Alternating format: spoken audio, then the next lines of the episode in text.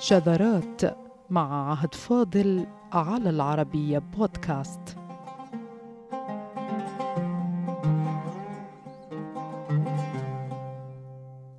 للحديث عن هذا اللغوي والنحوي والمعجمي مذاق خاص فهو متبحر في علوم اللغة العربية والتي ترك فيها كتبا لا تقدر بثمن. وأتقن اللغتين. الإيطالية واليونانية بل كان من خبراء المشرق باللغة الإيطالية فضلا مما تبوأه من منصب رفيع في الكنيسة المارونية فصار مطران حلب السورية في الربع الأول من القرن الميلادي الثامن عشر.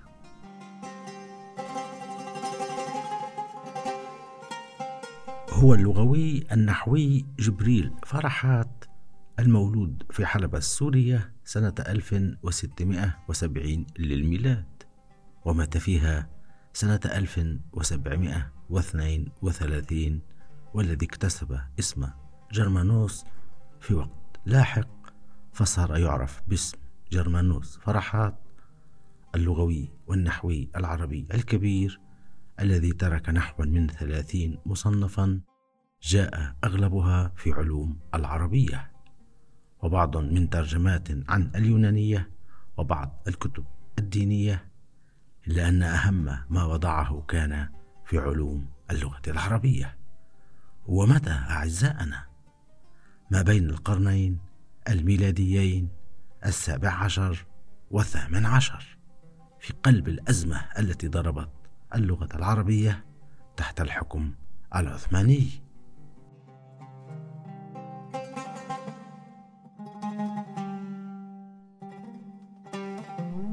وعلى صغر سنه تعلم اللغة السريانية على يد كتاب موارنة في ذلك الوقت في مدينة حلب السورية.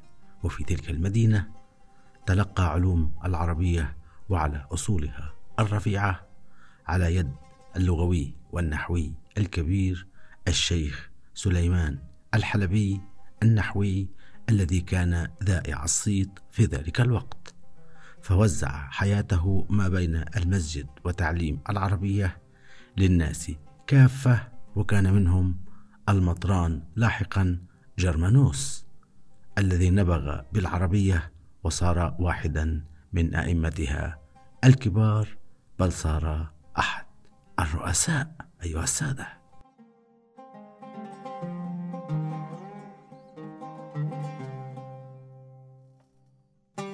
ولع المطران بالعربية وإتقانه لعلومها التي تلقاها كاملة من الشيخ النحوي سليمان لم يكن مجرد حب بشيء ناتج من هوى في النفس فحسب بل كان انشغالا بلغة تشكل بنية هوية ثقافية وحضارية أرستها العربية أصلا في الشعر والنقد والفلسفة والتاريخ والأداب بدليل أن المطران وعلى الرغم من أنه كان من خبراء المشرق الكبار القلائل باللغة الإيطالية وكذلك خبرته الرفيعة باليونانية التي ترجم منها أكثر من كتاب إلا أن همه الأساس كان في العربية وعلومها وطرق تدريسها للناس وكذلك كي لا يتغربوا كما قال حرفيا في تقديمه لكتابه المشهور والمعروف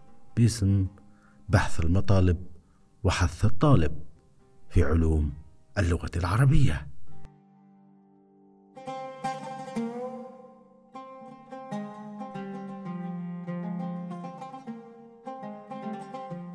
في كتاب بحث المطالب سنرى أعزائنا اختصارا لأهم قواعد العربية.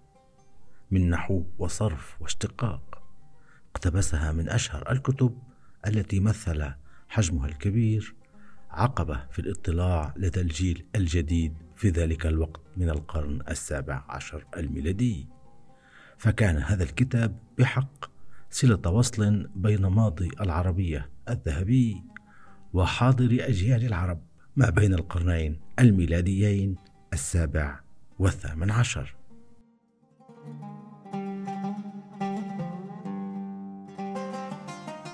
ومن أهم الجوانب التي لم يتطرق إليها كثير من الباحثين والمؤرخين في كتاب المطران هو أنه كان المادة الأساس لتعليم العربية في مدارس عربية كثيرة.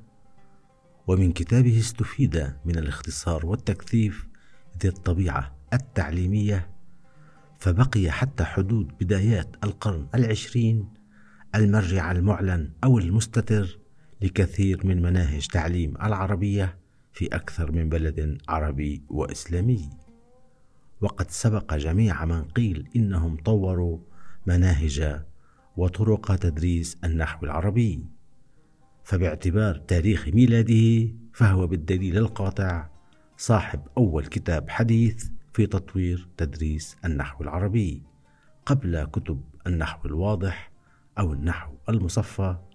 وغيرها بأكثر من قرن من الزمان.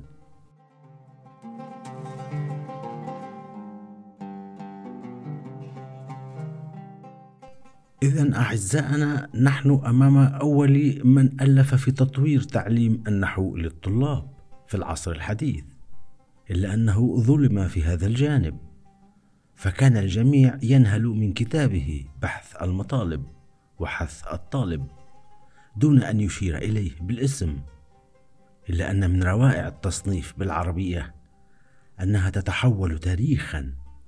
وهي الوثائق تؤكد أن بحث المطالب هو أول محاولة عصرية لتحديث طرق تدريس النحو العربي.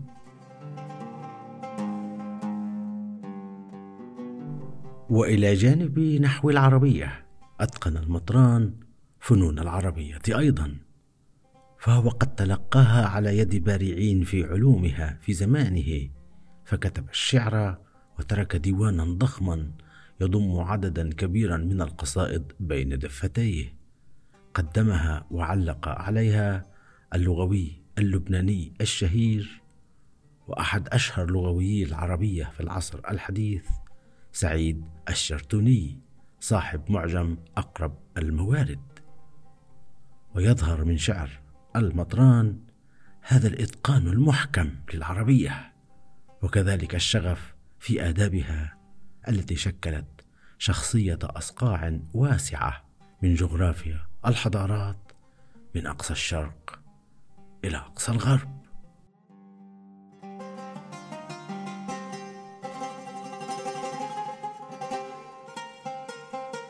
لم تنتهي جهود المطران عند تأليف كتاب بتعليم النحو العربي أو تطوير تدريسه والذي كان فاتحة الكتب في هذا الباب. بل انصرف أيها السادة إلى تأليف معجم لغوي يجمع شتات العربية في ذلك الوقت المظلم من تاريخ المشرق تحت حكم الاحتلال التركي والذي كان المطران قد أشار إلى مضمونه دون أن يسميه. عندما قال بالحرف الواحد فابتدرت كاشفا عن محيا العربية ذلك القناع الذي كان مسدولا لأمر ما حينا ما. لاحظوا أعزائنا هذا التصريح العلني بأن العربية قد تعرضت في زمانه لعملية إخفاء.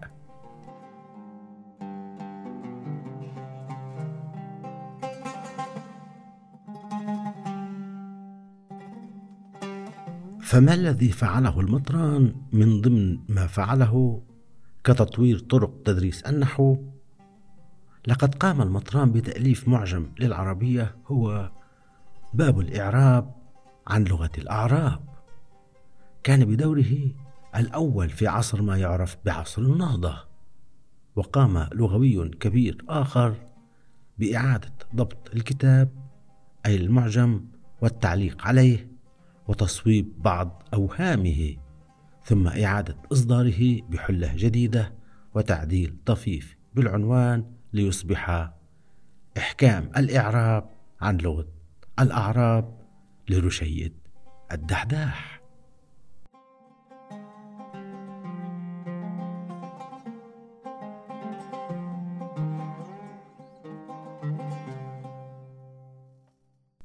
في الواقع وخلافا للتصانيف التي لم تقر له بالريادة فإن جرمانوس كان من أنوار العربية المضيئة في عصر النهضة أو بدايات عصر النهضة.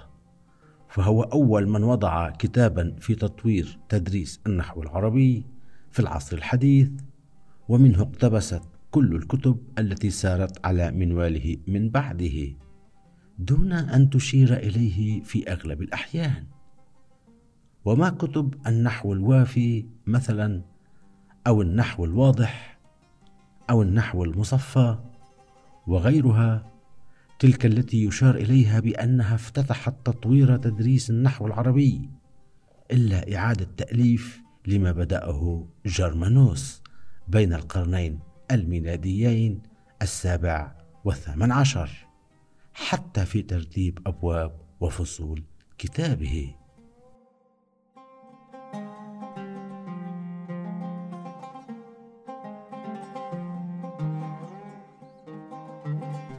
طبعا اللغوي الماروني العربي لم يكن مشغولا باكتساب لقب الرياده أيها السادة. فهي مسألة لم تكن مطروحة في زمانه.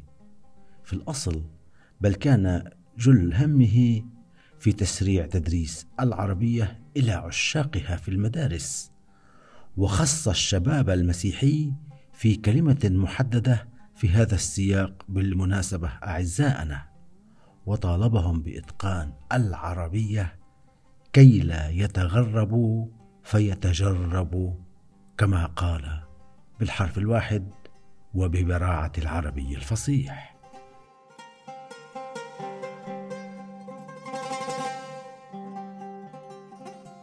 لم يعش المطران الفصيح طويلا لكنه ترك اثرا طيبا بين الناس مسيحيين ومسلمين. ما بين حلب وجبل لبنان والعراق وروما واليونان وبلدان أخرى بطبيعة الحال. فلما مات قيل إن أمة بأسرها احتشدت لوداعه لكن شعره الذي تركه للناس وللتاريخ عزز من وجوده في ذاكرة الشرق أيها السادة.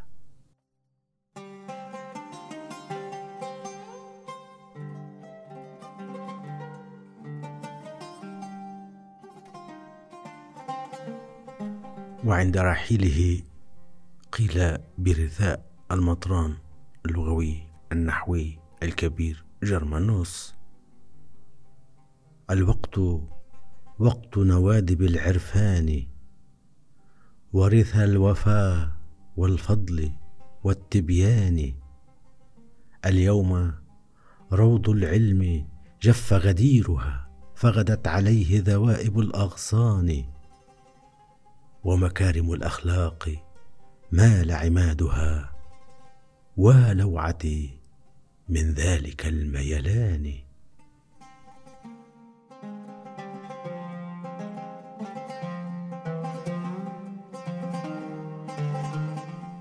ومن شعره الذي صدر بديوان كبير يضم عددا كبيرا من القصائد يقول أخا ودي عليك ضممت قلبا. شفيقا لا يغيره الثواء. حنوت عليك ارعاء وصونا كما يحنو على العود اللحاء. والسلام عليكم.